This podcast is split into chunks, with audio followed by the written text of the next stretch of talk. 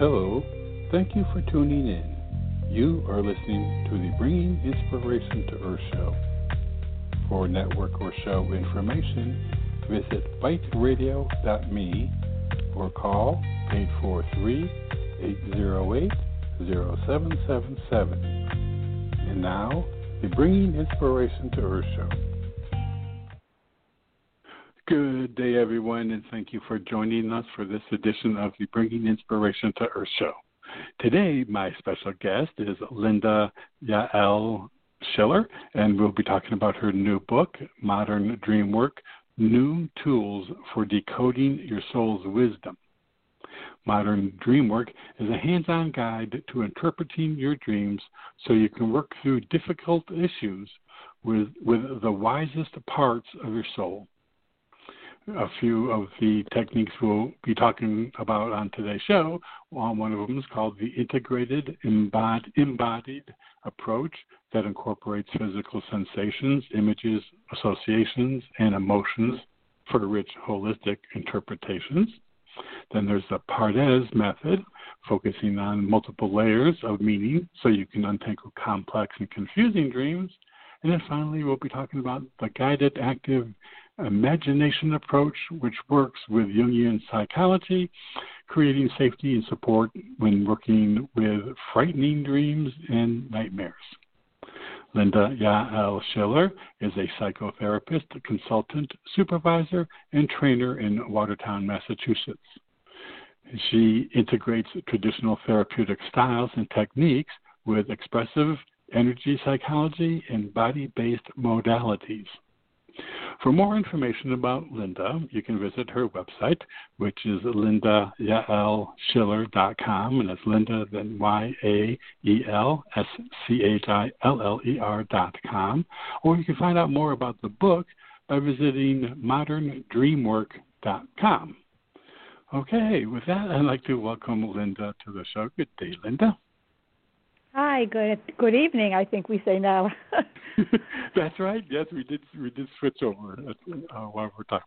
So yes, I am really happy to have you with with me today. I love uh, talking dreams, and um, yeah, I'm looking forward to um, expanding our understanding of them. So um, I, I guess the, the first thing to start with is um, for you. Um, what when was it that uh, you kind of um, recognized the importance of and it's kind of started focusing on dreams? So I had always paid attention, even as a child and as a young adult, to sort of spiritual, uh, the spiritual side of life, but I didn't really pay that much attention in, to dream work until I was in my late 20s when a friend of mine invited me to participate in a dream circle. And somehow, organically, my response to her was, yes. And then, what's a dream circle? Um, somehow I knew that this was something I had to say yes to, even before I actually knew what it was. And then she went on to explain that what it is is a group of people who get together for the intent and purpose of working on and exploring and understanding their dream life. Um, and that captured my imagination, and I've been off and running with it ever since. And that's uh, oh, between 35 and 40 years ago now. you didn't have to get specific. You could just say decades. Which I plan decades. on talking a little bit later about your decades worth of experience that you have in it. Um, yeah, you know, one of the things I found really interesting in, in the very beginning of your book, you talk about you have a, a story about um, that you dreamed your daughter home. Um, would you mind sharing that story? Because I think it's um, a wonderful um, example of how one can use dreams um, to make decisions. Sure, thank you. And and clearly you've you, you've you've read the book because you can you can quote chapter and verse. Um, so one of one of the things that dreams is re- dreaming and dream work is really useful for is to help us solve a problem, um, jumpstart a creative block, uh, figure anything else, figure anything out that we're not sure of in our waking life. And it can be used for large or small decisions. So there's there's two ways we can use dream work to figure out and to understand ourselves better. One is before well actually there are three, sort of before, during and after a dream. So the most common thing that people think about, and I am answering your question, I'm just getting there in a roundabout way so I can contextualize it. That's um, perfect. That's all right. Okay. The most common way is like after you have a dream to then say, "Wow, well, I had this dream. It was strange. It was weird. It was beautiful. It was scary. Whatever it was," and then you work on it or you talk about it with other people. So that's probably the most common way of doing dream work. The other two ways, before and during, during a dream, there's a whole other concept of dream work called lucid dreaming, which means being aware of yourself as dreaming while you're dreaming, which is sort of like being awake in your sleep. And the third method is dream incubation, and that's what I used to bring my daughter home. So, dream incubation means that you have an issue, a dilemma, a problem you want to solve, something you want answers to and before you go to sleep at night, you spend some time writing about this issue or dilemma. And in your dream journal, you end with a question. And then when you wake, hopefully, and have a dream, the dream will be related to the question that you have.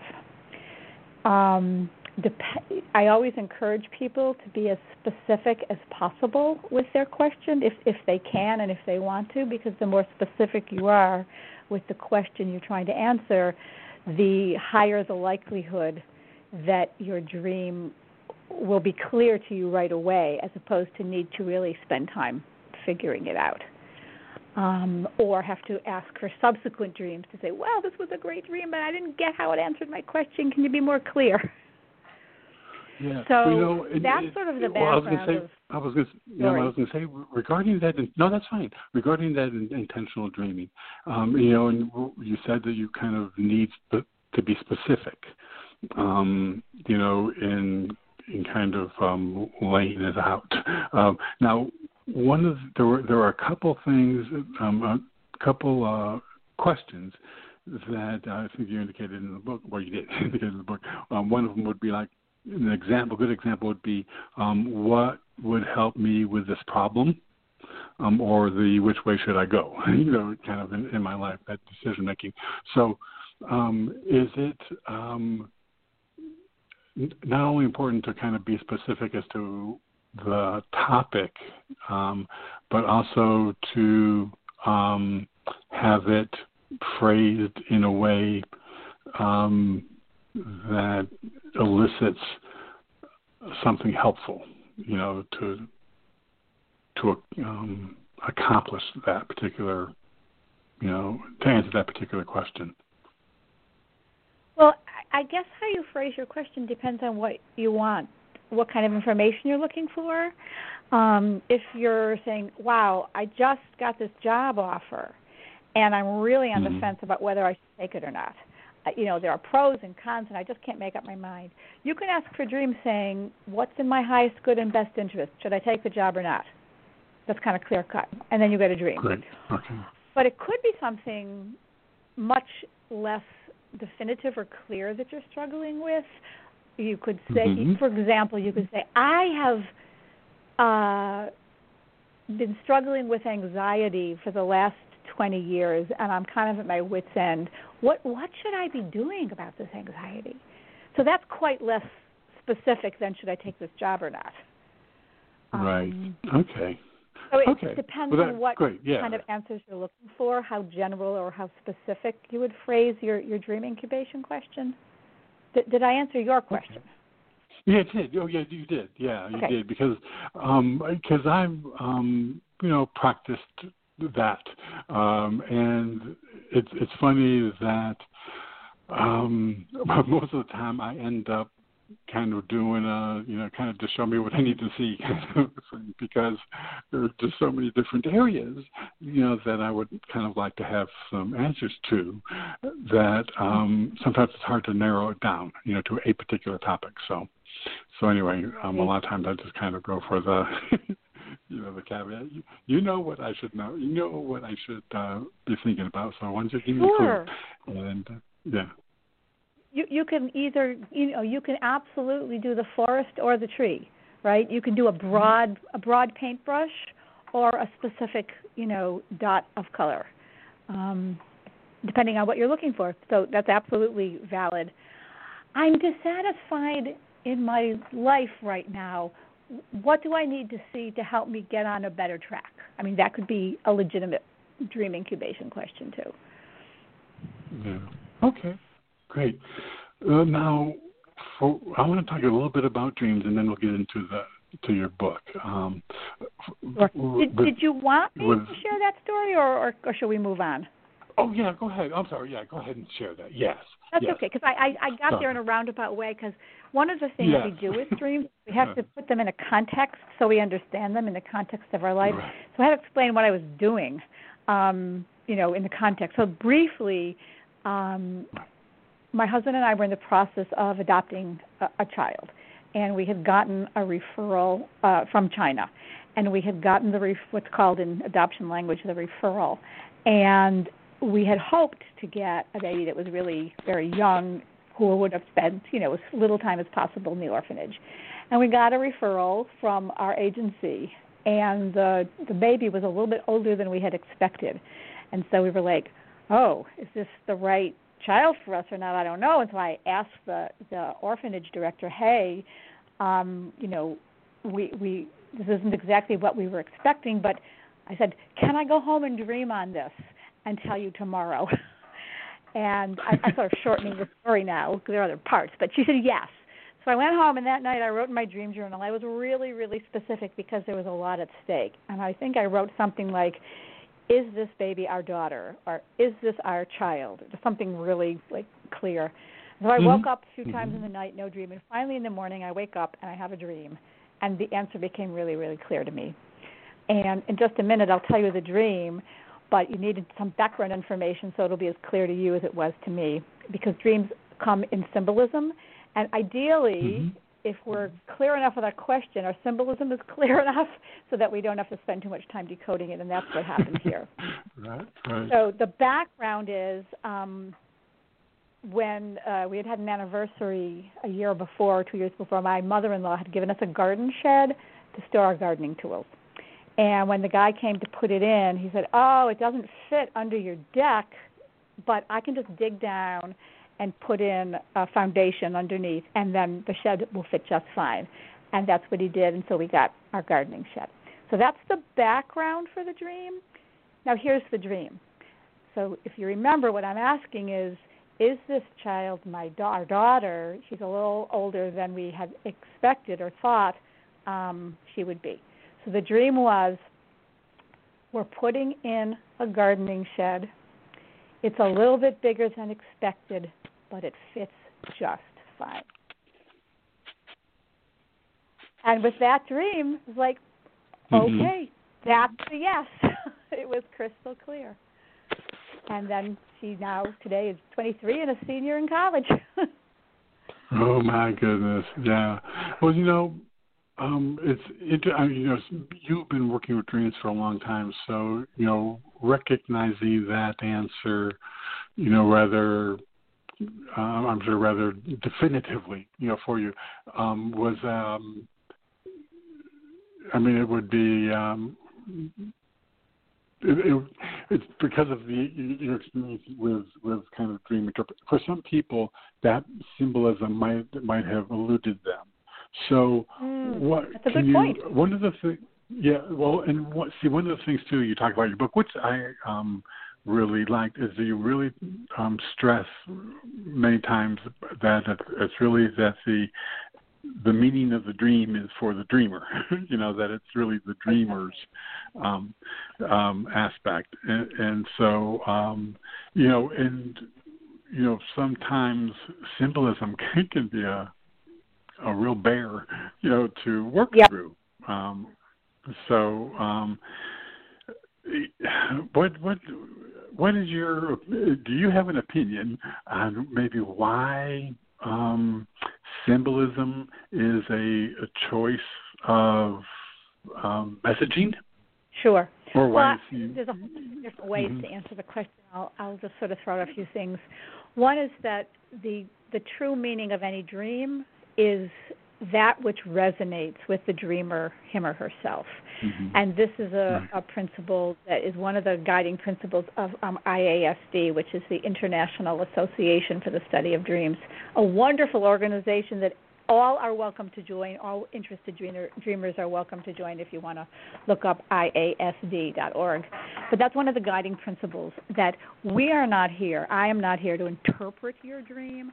I'm here to help mm-hmm. you find your meaning of your dream. And all dreams are going to be personal and idiosyncratic to the dreamer. So, part of why I had to give you the background story and the context is because we have to contextualize the dream and the symbols of the dream in the life of the dreamer. So, if you didn't know anything about me or that I had a gardening shed or right. that you know anything about that that was an actual true thing in my life, you would have been like, "Well, I don't really know what this means," like, and we'd have to spend much more time figuring it out. But because I'd been doing this work, I I recognized where the this is an important part of a dream the emotional resonance was because in my question if you remember that she she was a little older than we had expected and a little bit bigger right so the dream mm-hmm. was something that was a little bigger than we expected fit just fine. And that's yeah. sort of the punchline, if you will, of the dream. So the gardening yeah. was oh, irrelevant. It was more the vehicle for getting, okay, she's a year old rather than six months old, but this is our baby. She'll fit just fine. Okay. So that's how I yeah, well, A to B. Yeah, you know, and and I guess the the key is, um, you know, in in getting messages, and let's say in whoever is sending the message, the sender of the message um, needs to use what life circumstances are currently occurring to be able to get the message through. So I guess you know that may be um, through symbol symbology that it becomes mm-hmm. easier to be able to at least you know have the message right. delivered, whether it's received or not. Right. That's a, a different story, but but at least delivered. So, yeah, sometimes we get dreams that are just you know what you see is what you get. You know, I had pizza mm-hmm. for dinner last night. I dreamt about eating pizza in my sleep. There you go. But that's just one layer of the dream. But in uh-huh. order to bring things up that we almost but don't quite know, which is why we we do mm-hmm. depth work anyway, is to bring up to the surface things that are are, are are unconscious or preconscious into our conscious mind, so we can work with them and have choices. Mm-hmm. It's easier for our our body mind to bring us a symbol because then our conscious waking mind doesn't challenge it as much. I think. Uh huh. Okay. Yeah. Rather Resistance is down. uh-huh no, no, it's not that. It comes in in sort of like a poetic language. Right. Um, the dreams come from the part of the brain, which is more uh, right brain and more limbic system, where we have this emotional resonance and we have these images, and the, they're created in the part of the brain that deals with imagery. Yeah.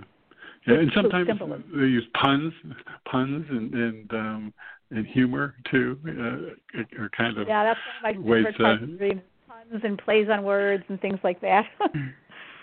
I know that's fun. Now, as a as a psychotherapist, um, you know, and you've you've included dreams as one of the tools in, in your your tool chest. Um, what are the well, let me I should maybe go back one before that. Every does everybody dream? And you know, a lot of people maybe, if everyone does, a lot of people seem not to be able to remember them. So, can you tell us about mm. just our ability to, and, and you know, maybe what actually happens, maybe in that process? Sure. So, a lot of people say, "I don't dream," but what is actually true is they're just not remembering their dreams, because we all dream every night we have what are called REM cycles, and REM, REM stands for rapid eye movement. So when we sleep, we go in and out of four different waves of sleeping, and one of those waves of deep sleep is called REM sleep, and it's during the REM sleep that we have most of our dreams. So we only remember the dreams that we have if we wake up right after a REM cycle.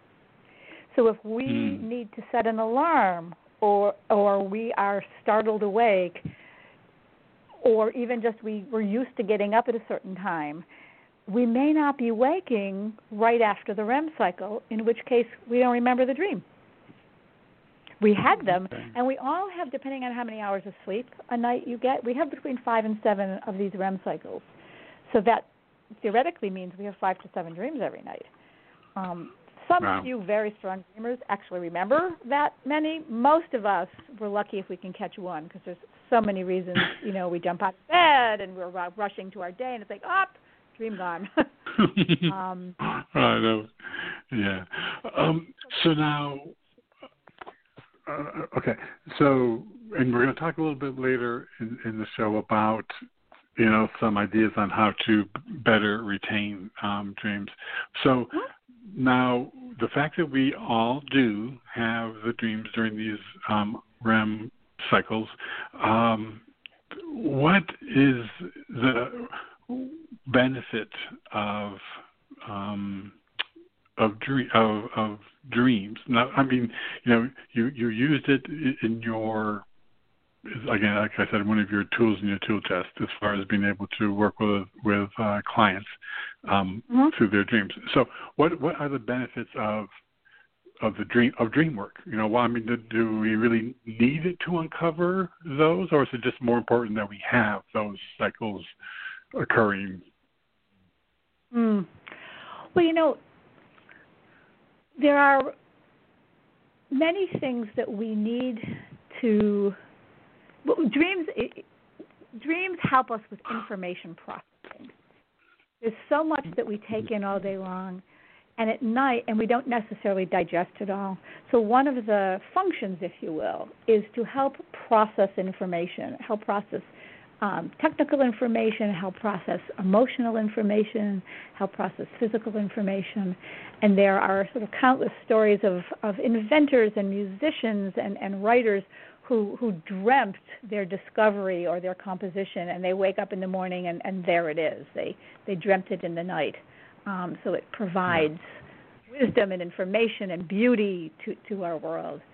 Um, and also dream work is really good preventative medicine because if we have things that we're struggling with and we don't have an outlet for expressing them or dealing with them they can back up on us and you I'm sure most of the listeners have heard of the term psychosomatic illnesses. At some level, most of, or many, I don't know about most, but many of our illnesses have some emotional component to them. Um, viruses and germs, you know, notwithstanding, there are some people whose immune systems are stronger and some people whose immune systems are weaker in the face of the same virus or germ. Um, but there are also places where if we are struggling with upset or toxic relationships or a history of trauma of some sort and we aren't processing it, they'll stay in our body and we'll start to get at some point physical symptoms um, or potentially could get physical symptoms. So dream work is one yeah. way well, of sort of cleaning out the system. yeah. Now, um, I, I was reading in the book about um, some of the um, physical implications of not getting enough REM. So, and, and the fact that some of the you know leading indicators to um, like insomnia and, and some of the fitful kinds of nights people having, you know, or worry, um, you know, anxiety, um, and those stress, those kinds of things contribute to um, uh, maybe impacting negatively the REM. So, what is the physical um, implications of not getting enough of that, you know, REM time, mm-hmm. a recuperative time? Yeah, well, that's you used a really good word just now, Robert. That recuperative time. That's that's exactly one of the great benefits of of, of having a good night's sleep with with with good dream uh, ability to go into that REM stage. Um, if we don't have sufficient sleep, and this is a modern day uh, this is another form of pandemic, really, of people not getting enough sleep, um, and that's been going mm-hmm. on for really since the invention of electricity, I think. Because in the olden days, before electricity, you know, people would naturally have cycles where they would go to sleep with the sun and then wake up with the sun. Um, and what was often common as well is that people would have a first sleep and a second sleep. And the first sleep would be somewhere after the sun goes down and you wake up somewhere in the middle of the night. But rather than panicking people said oh this is just a normal part of my my sleep cycle they'd be up for a little while and then they'd go back to sleep again. And that was before our circadian rhythms became uh, artificially influenced by the ability to have light whenever we wanted. So we kind of mm. mess up sleep cycles that way. And then when you add that to the age of media and computers and smart devices, the ability to turn on and connect with anyone all over the world at any time of the day or night makes it even harder to uh, have practice good sleep hygiene. So I, as a matter of fact, just hmm? literally a couple hours ago, I, w- I was talking with a client who struggles with insomnia, and among other things, I said to her, "And turn off all your devices at least an hour before bedtime, to give yourself a transitional time between mm. all those bright lights, having your body-mind system being bombarded by that, and you wanting to sleep. You need a, a transitional time to kind of have a ritual, have a soothing." Quieting down time to help you prepare to sleep and perchance to dream then if you can fall asleep well. Oh, okay. Well, we're about halfway through the show already, Linda. It's just really zooming okay. down. So I want to I want to take just a quick break, and I do want to invite listeners if you would like to call in and ask Linda any questions. Uh, you can call in at six one nine seven eight nine four three five nine. And for those listening live in the chat room, if you have any questions, um, feel free to um, put them in there. Um, and then when we come back, I want to kind of shift now that we kind of got a little uh, a good strong a little foundation about dreams. When we come back, I want to start talking about your book, okay, and, and all of the, the different types of approaches you use. Okay. Great. Great. Everyone, stay tuned. We'll be right back after this very brief break. Hello, this is Robert Sharpe. I want to thank you for joining us and hope that you are enjoying today's show. Just a reminder that we have a wealth of information and resources available on our website, biteradio.me. There is a calendar of upcoming shows along with an archive link that will give you access to more than 1,400 shows we have had over the past nine years. Also on the site is a link to the products and services we provide books, photography, a wellness store, and self publishing assistance. Our show is a free podcast on iTunes, Blog Talk Radio, iHeartRadio, and TuneIn. And you can subscribe for free on any of those platforms by using the links on our website homepage. We are on many social media platforms Facebook, Twitter, LinkedIn, etc. And we also have buttons to those platforms at the top of our homepage. Our website, biteradio.me, has much for you to explore and enjoy. I also very much appreciate you supporting our guests, and especially today's guest. And now, back to the show. Okay, everyone. Thank you for staying with us. Again, today my very special guest is Linda Yael Schiller, and we are talking about her new book, Modern Dreamwork New Tools for Decoding Your Soul's Wisdom. Again, you can find out more about Linda um, on her professional site, which is www.lindayaelschiller.com, and that's Linda Y A E L S C H I L L E R dot com. You can find out more about the book Modern Dreamwork by visiting the website moderndreamwork.com. okay, with that, uh, welcome back, Linda. Thank you. Welcome. Great. Okay, so um, dreams. Now, I've I was referred to you by one of our mutual friends, um, JB DeBord. You know, and I love his dream books, and uh, he's uh, the RadOwl on Reddit, and really knows a lot about dreams. And and I thank him for you know, sending you my way. Um, he has some great books, but you also have one. So, with so many books on dreams out there, why did you decide to put um, Modern Dreamwork together? I felt that after many decades of doing dream work with people, mm-hmm. and also as a therapist who spent years doing a lot of trauma treatment and working with um, somatic and embodied ways of working, I felt I had some unique contributions to make to the dream work field that were not were not already there. So I have a couple of approaches to dream work that are my own innovative approaches that in- incorporate from many different fields, including classical dream work of many different stripes, Jungian and uh, Gestalt, and, mm-hmm. and and all different kinds of dream work, along with um, energy psychology and a variety of spiritual approaches, so many based from Kabbalah, but also many other spiritual traditions as well.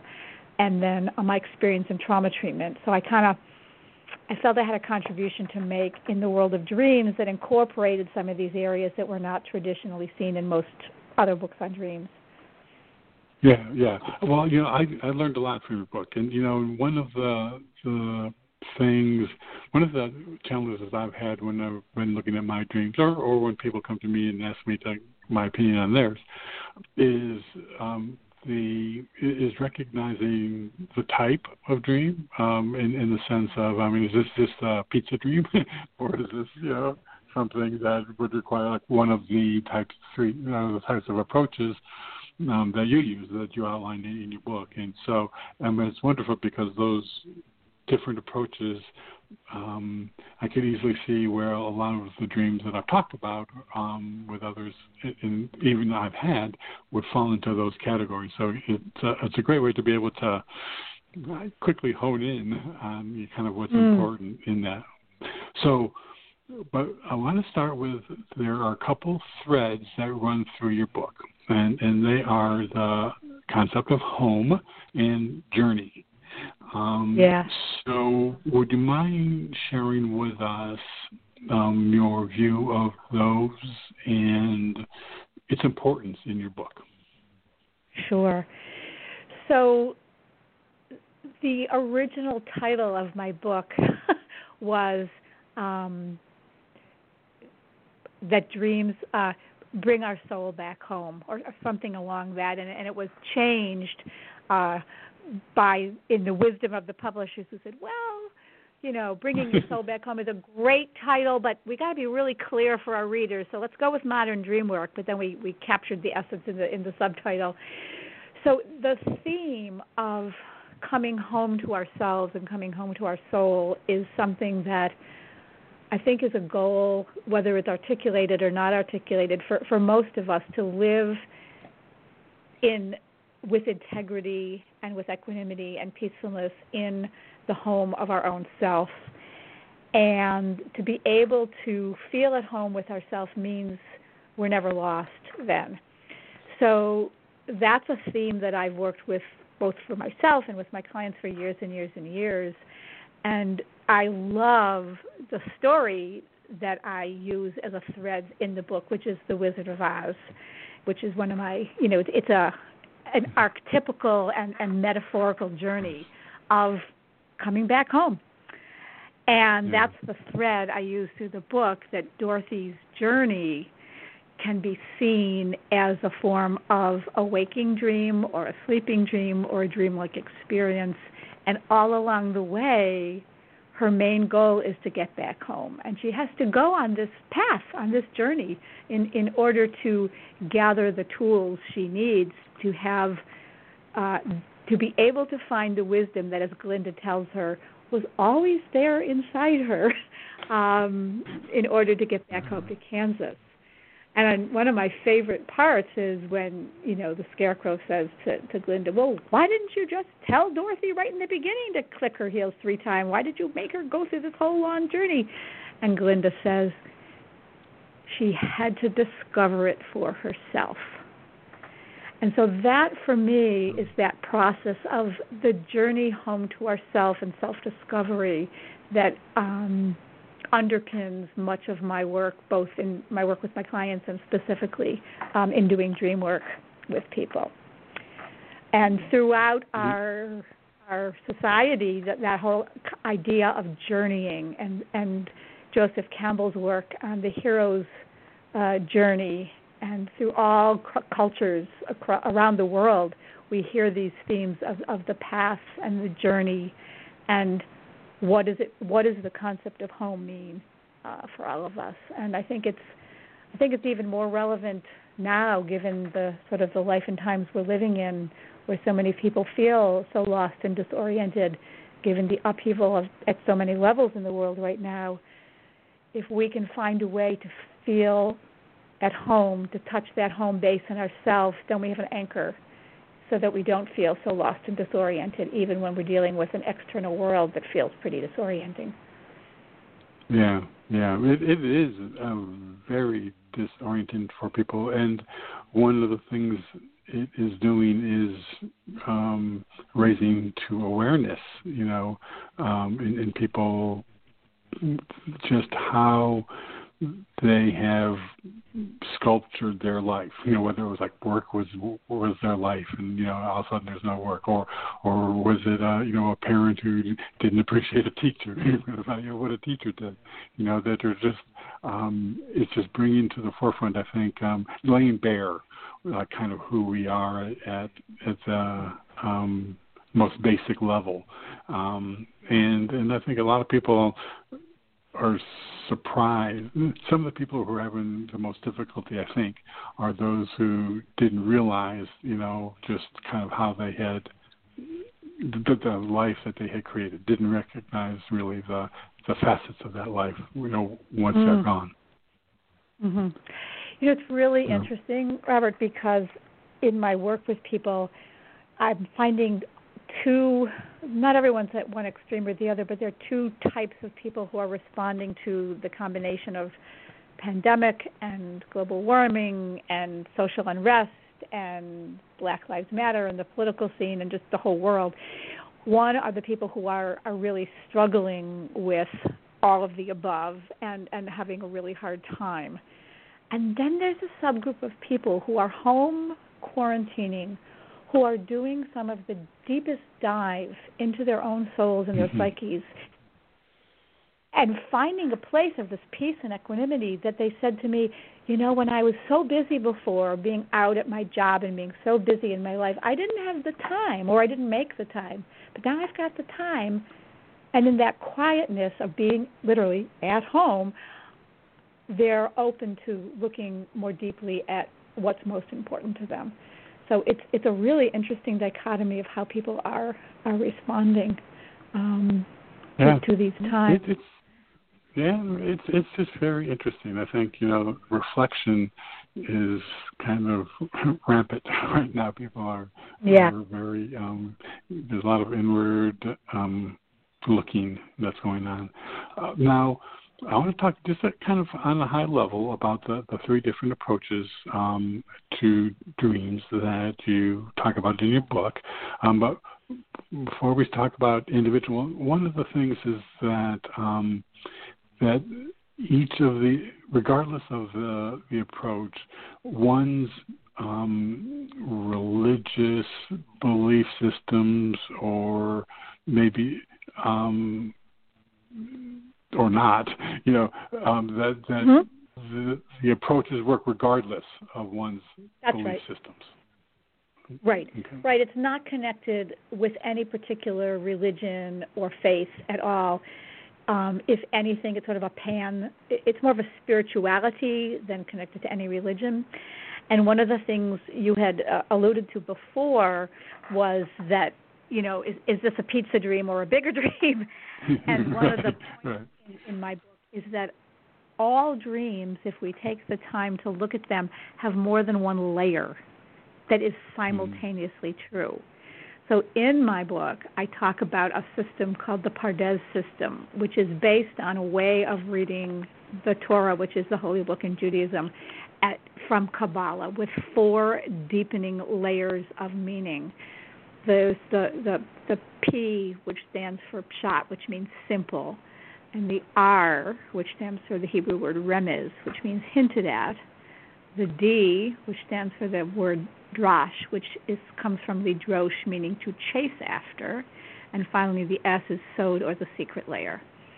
So, hmm. in these four layers, we can look at any dream from multiple perspectives, depending on how much time we have and how much time we want to spend on it, and find more than one meaning. It's not that it just means this or it just means that. Mm-hmm. There's the storyline of the simple layer. I dreamt I was going to the store to buy a loaf of bread. Right, that's my story. That's the simple layer.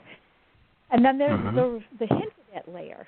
What are our first associations to the dream? Okay, when I think about going to the store to buy bread, what what's the first thing I think about? Okay, bread. Well, what's bread to me? Is bread the staff of life, or does bread mean money, or does bread mean oh i've been learning how to bake during pandemic times so it's somehow related to baking so those are our first associations and then if we want to take it further we look at okay what else might the dream be pointing us toward that isn't necessarily embedded in the dream itself? What if we you know follow different threads of the symbols and of the of the language? When i was walking to the store let's look more deeply. What was the street light what what was the street mm. like um, was i walking? Was i riding a bike? Does that have any significance? And when i get to the store hmm what kind of store was it? Was it a great big supermarket or a little tiny mom and pop store or a bakery? Or did I go to the hardware store thinking I was going to get bread? Well, that would be an interesting thing to think about. So, and then, wow, if I went to the hardware store to get bread, what does that mean? So then we let our associations go even further. And in the book, I talk about multiple tech techniques we can use to find out, well, what are the other layers of, of association in our life? And then the fourth layer that we don't always get to, but it's there at some place, is that transpersonal or spiritual layer where we're dreaming not just for ourselves, but at some level we're dreaming for the world and we're dreaming with some connection to um, a spiritual source as mm. well. So those are the four layers that I've articulated, and and we don't always find them all when we do dream work, and we don't always go in a linear fashion too. We might jump around, but if we want to take the time to do a deep dive, we will we will get to these multiple layers. Wow, wow, that's those are very distinctive views of a common experience. that uh, mm. very so so the the Pardes obviously you would you you would be using that one you can use that one with any particular dream, or, or is it maybe most useful when there are particularly uh, complicated and complex kinds of dreams? It can be. Or is it for any? Very simple okay. dreams. Um, okay. And it depends on the dreamer what he or she, how far they want to go with the dream. Um, so I invite yeah. people to sort of listen in to their own intuitive sense and to listen in. And this is, goes back also to the integrated embodied approach to listen to their body's response when they have the dream and when they tell the dream and what are the emotions that go along with the dream and what are the physical sensations that go along with the dream. And that emotional story and the physical resonance story will also give us hints and clues about which direction to go in with the material. Yeah, yeah. That integrated embodied approach, you know, where you talked about the physical sensations. when I was reading about that, the dream, my most vivid dream that would fall into that particular um, category was when I had, um, I'm going to tell it real quickly. It was, gosh, probably now eight years ago. Um, but anyway, it was, um, I was at a was like a mansion, a haunted mansion, and I was in, in the the the back of it, and it was up against the river. There were kids swinging in the swings, and I go into the building, and there's this huge ballroom, and then as soon as I walk into it, it's like um seems like stuffy with you know spirits. Anyway, something grabbed Ow. around my chest. I had its arms around my chest, and it was like holding on for dear life. I mean, it was like clamps around my chest, and it was um, it was it was wild. And I mean, the dream. I guess this might be kind of going a little bit in the lucid aspect. I don't really know much about or haven't experienced lucid dreaming much, but um, it was in that particular. I looked down, and it was a girl, and it was like a spirit of a girl, kind of like just clamping on. And I, my first reaction was to try to, you know, push her out, get her, you know, because it was it was like a tight grip, you know. Um, mm. But then after not doing, not being successful at that, um, my next thought was, well, you know, maybe just I kind of like open up my heart, you know, and mm. let that be the approach, um, which I did, and and then it the the grip changed from a like a like a frantic grip to like kind of a loving grip. And anyway, I woke up from that one and I felt I still felt those arms wrapped around my chest. I mean, it was like and it took a long time before that sensation subsided. But um anyway, so when you were talking about integrated embodied approach, it was like, boy, that was exactly one of those. Um That was very anyway, embodied. Was... Can I ask a question, very... Sure. When sure. you woke up from this dream and you still felt mm-hmm. the arms around your chest, was it mm-hmm. the, the gripping vice arms or the loving embrace arms?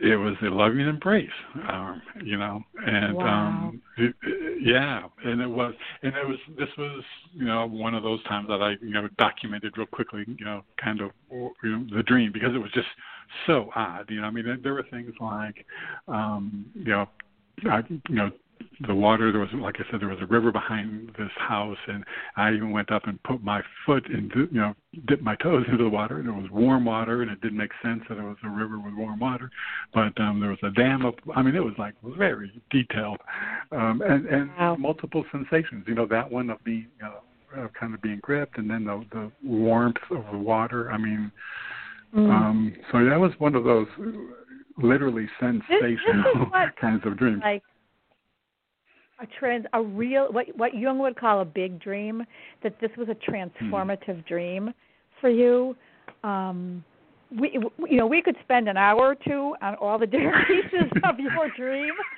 uh oh, but yeah.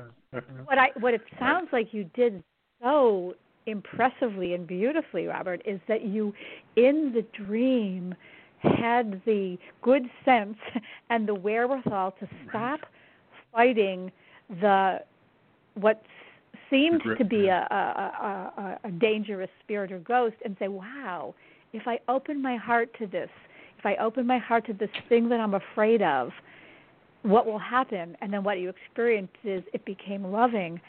And boy, if that's not a guide for life, if I open my heart to that which I'm afraid of, I'm no longer afraid and it's no longer threatening me. It actually can become a gift and so you yeah. you did that in your dream. It was very impressive. well, I I mean that's not my nature. well, obviously maybe that well, was maybe was it is part of your nature that dream came yeah. to tell you, Robert, you have right. these gifts of opening your heart that you didn't even know you were so good at.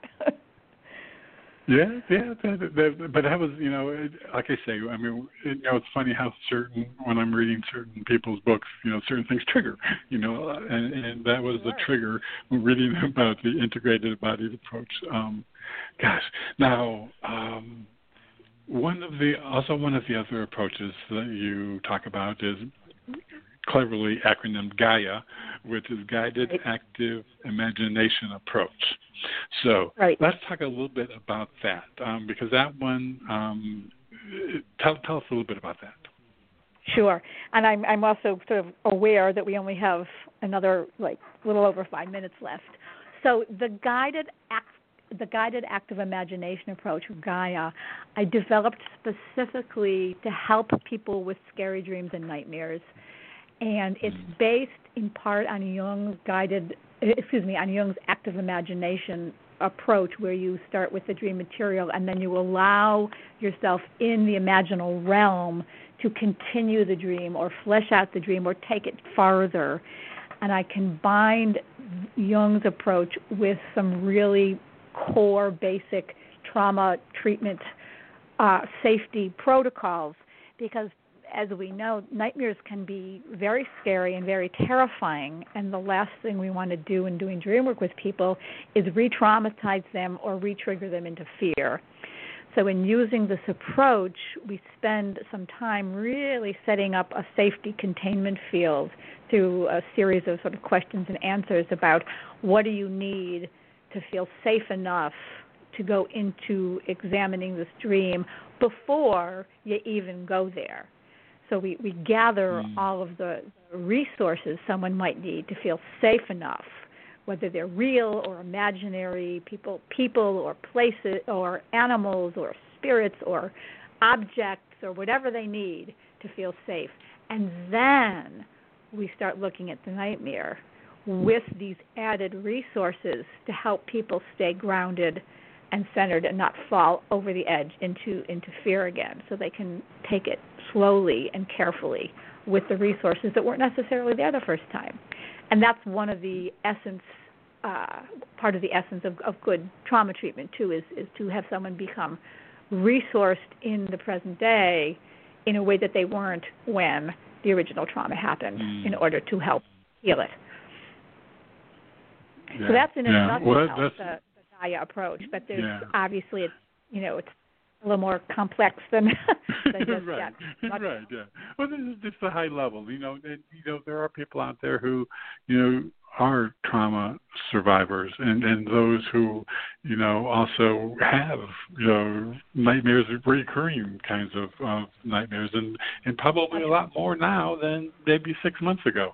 Um, so, I mean, it's real important to be able to, because that's telling us something that we really should listen to. That's right, and that's a really good point because one of the phenomena that has become so talked about since COVID is the whole phenomena of COVID nightmares. So if any of the listeners are saying, "Wow, I'm having more nightmares in the last six to eight months than I ever did in my entire life," you're in very, very good company because it's been documented that this is part of what people are experiencing all over the world. Um, a, a, an uptick in scary dreams and Yeah. nightmares, even for people who never had them before. So something about the times we're living in is uh, triggering, I think, is Well, yeah. What, what you yourself said before that you know of of introspection and needing to face our demons at at multiple levels.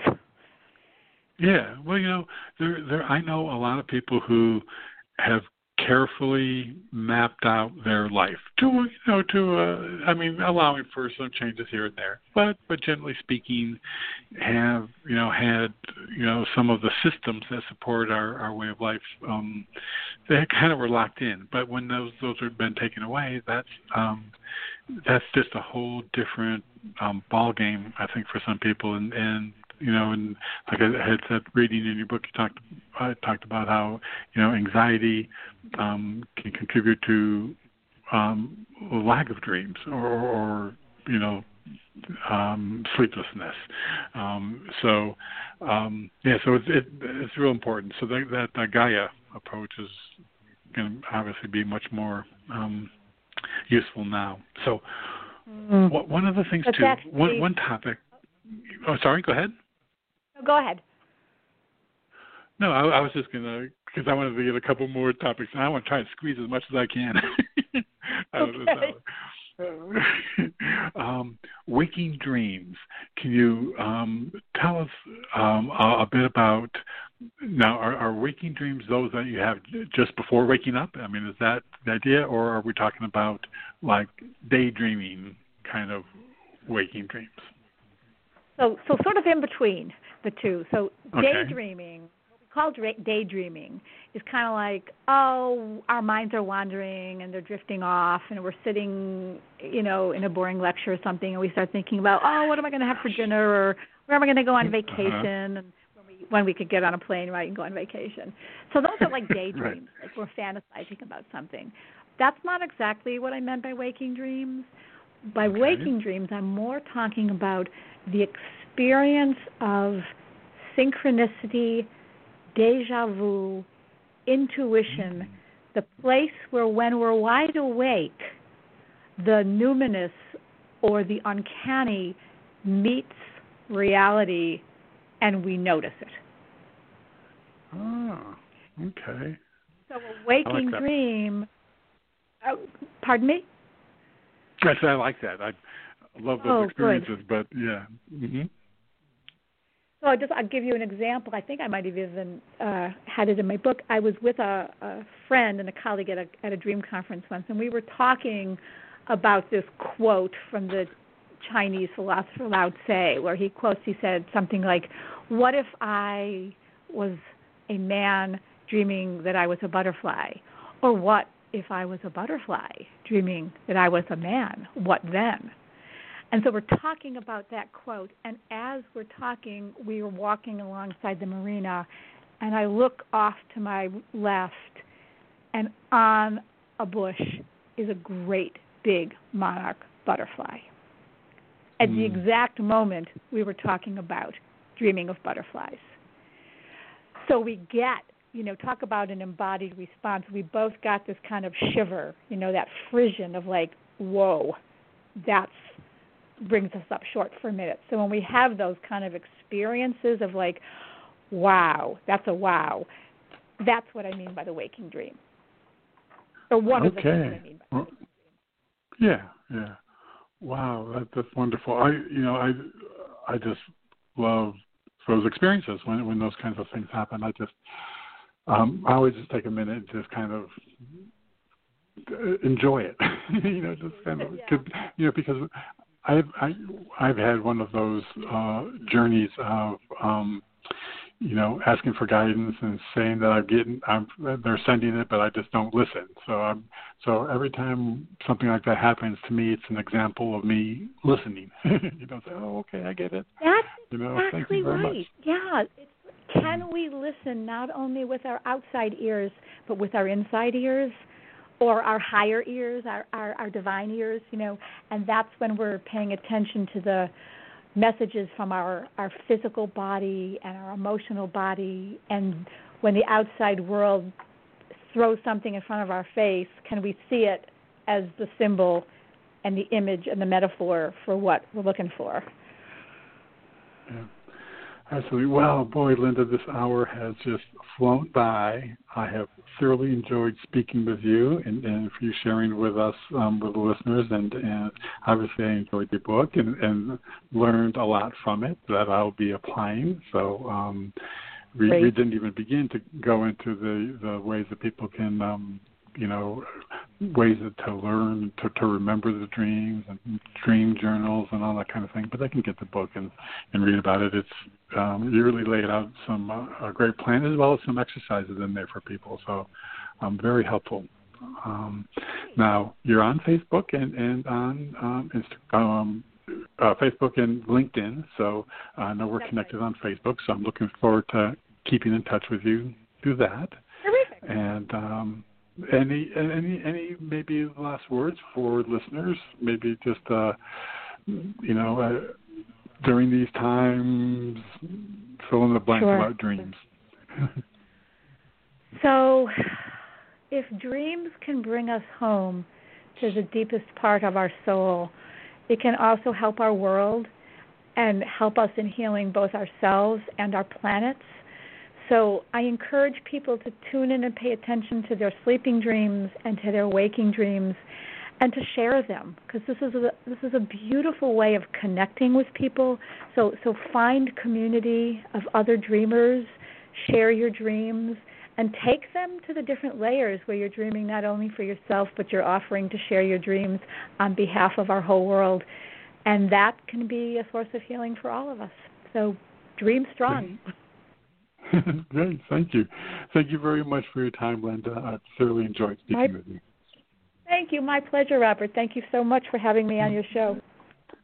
You're very welcome. Again, everyone, today my very special guest has been Linda uh, Yael um, Schiller. Excuse me. We've been talking about her uh, new book, Modern Dreamwork New Tools for Decoding Your Soul's Wisdom. And again, you can find out more about the book by visiting the website www.moderndreamwork.com. And you can also find out more about Linda, the professional services she offers, as well as the blog, by visiting her website, which is lindayaelschiller.com. That's Linda, Y A E L S C H I L L E R.com. So, everyone, I want to thank you for joining us for this edition of the Bringing Inspiration to Earth show. And until we meet again, thank you for tuning in. You've been listening to the Bringing Inspiration to Earth show. Remember, our show is available as a free podcast from Blog Talk Radio, iTunes, TuneIn, and iHeartRadio. To follow our show, visit our homepage at biteradio.me and select the platform you use most. You can also find us on Facebook, Instagram, and Twitter at BITE Radio Me. Until we meet again, remember to be a bright light by bringing inspiration to your world and to the lives of those you touch.